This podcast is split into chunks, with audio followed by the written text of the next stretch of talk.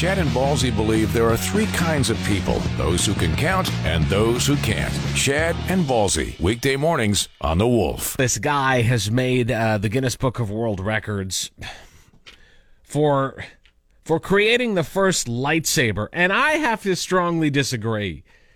All right, this is not a lightsaber, it's just a giant torch. He, and it's it's impressive, okay? He does melt metal with it, which, all right, very cool. It's but it's just like this handheld thing with a really long flame. I'm not buying it as a lightsaber. A lightsaber to me is something that goes when you when you, you know when you flick it on, and then it makes that sound. If it doesn't do that, actually, that was pretty good, wasn't it? Very accurate.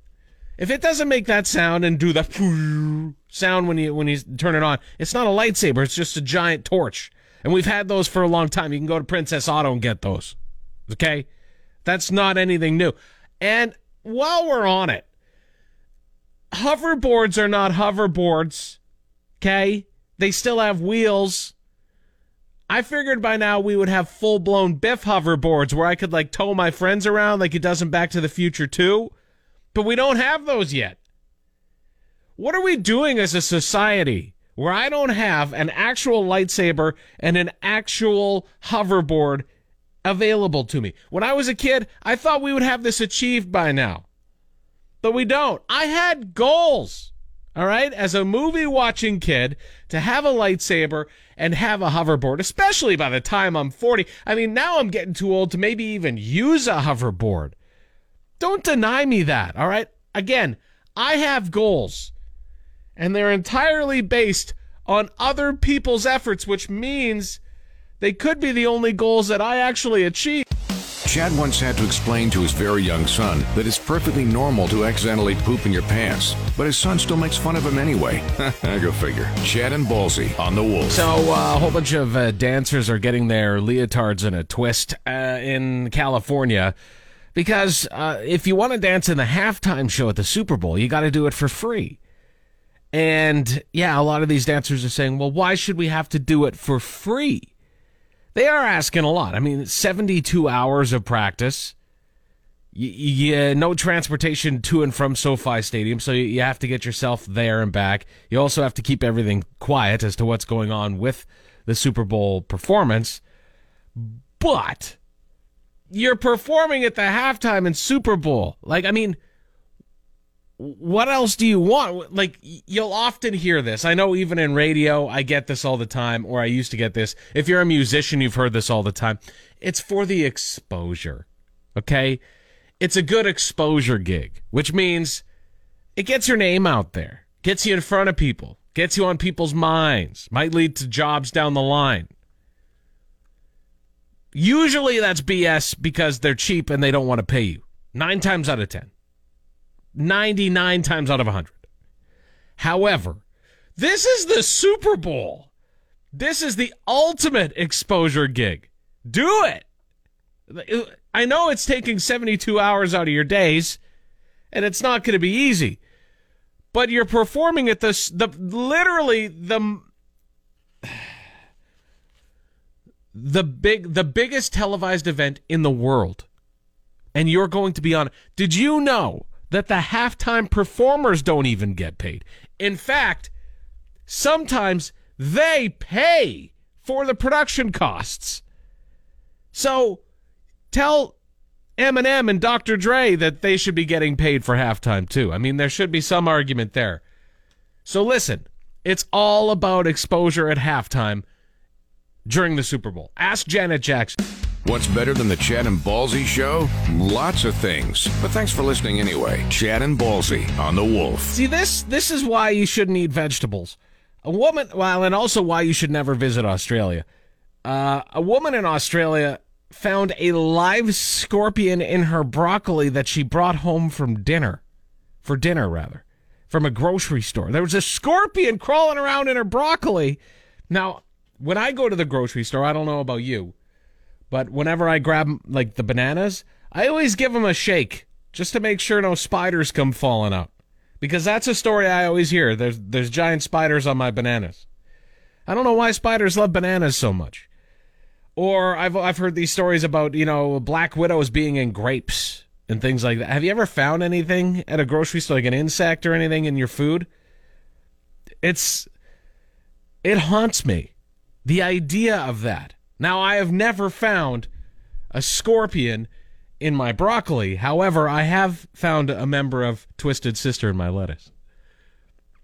Because a band, Scorpions are a band. Wolf Management has told Chad and Ballsy to stop asking listeners to send money to them at the radio station. From now on, please send it directly to their homes. Chad and Ballsy on one oh four point nine The Wolf. A Japanese company has now invented uh, lace underwear for men. And, like, they're lace boxer briefs, actually. So, uh, there's that, if you're interested in it. Um, they say that... Uh, They're breaking free from the traditional norms surrounding masculinity. And, uh, yeah, I've seen these. They sure are. And they've actually sold a lot. So, lacy men's boxer briefs, they are available in seven colors. And, uh, yeah, I mean, I, I gotta say, they, they're probably very comfortable.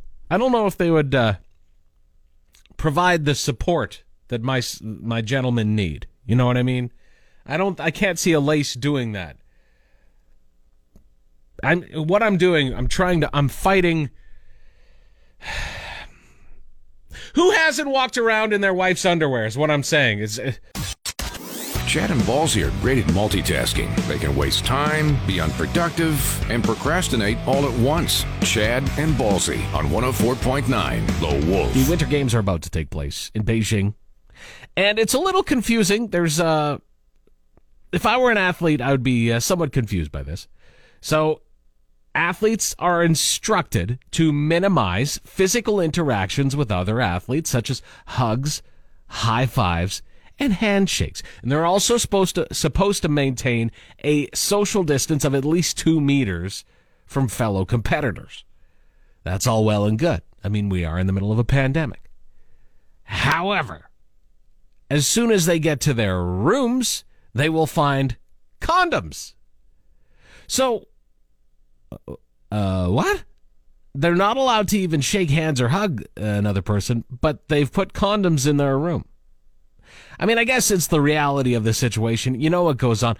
Here's what I envision uh, at the Olympic Village. It's is it just like hedonism? I just envision like Eyes Wide Shut with Tom Cruise. Is that what this is? Or, or like Porky's, the movie? Just a whole bunch of people cutting holes in walls, looking in showers? Is that what the Olympic Village is? Because it sure seems like everybody just has sex with each other there. Like, do they even compete when they go to the Olympics? Because that's what they make the Olympic Village sound like. One drunken girls gone wild event. Now, I don't think that's necessarily what it is. But maybe they should change the logo. The Olympic logo should now be the imprint of condom rings in a wallet. That's what, that's what the Olympic rings will now be. So just take a giant wallet, put condoms in it, lined up like the Olympic rings.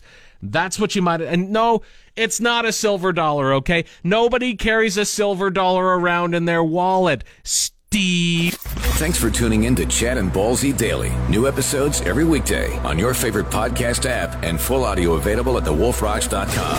Don't miss Wolf Mornings with Chad and Ballsy. Weekdays six to ten on Regina's Rock Station. one oh four point nine The Wolf.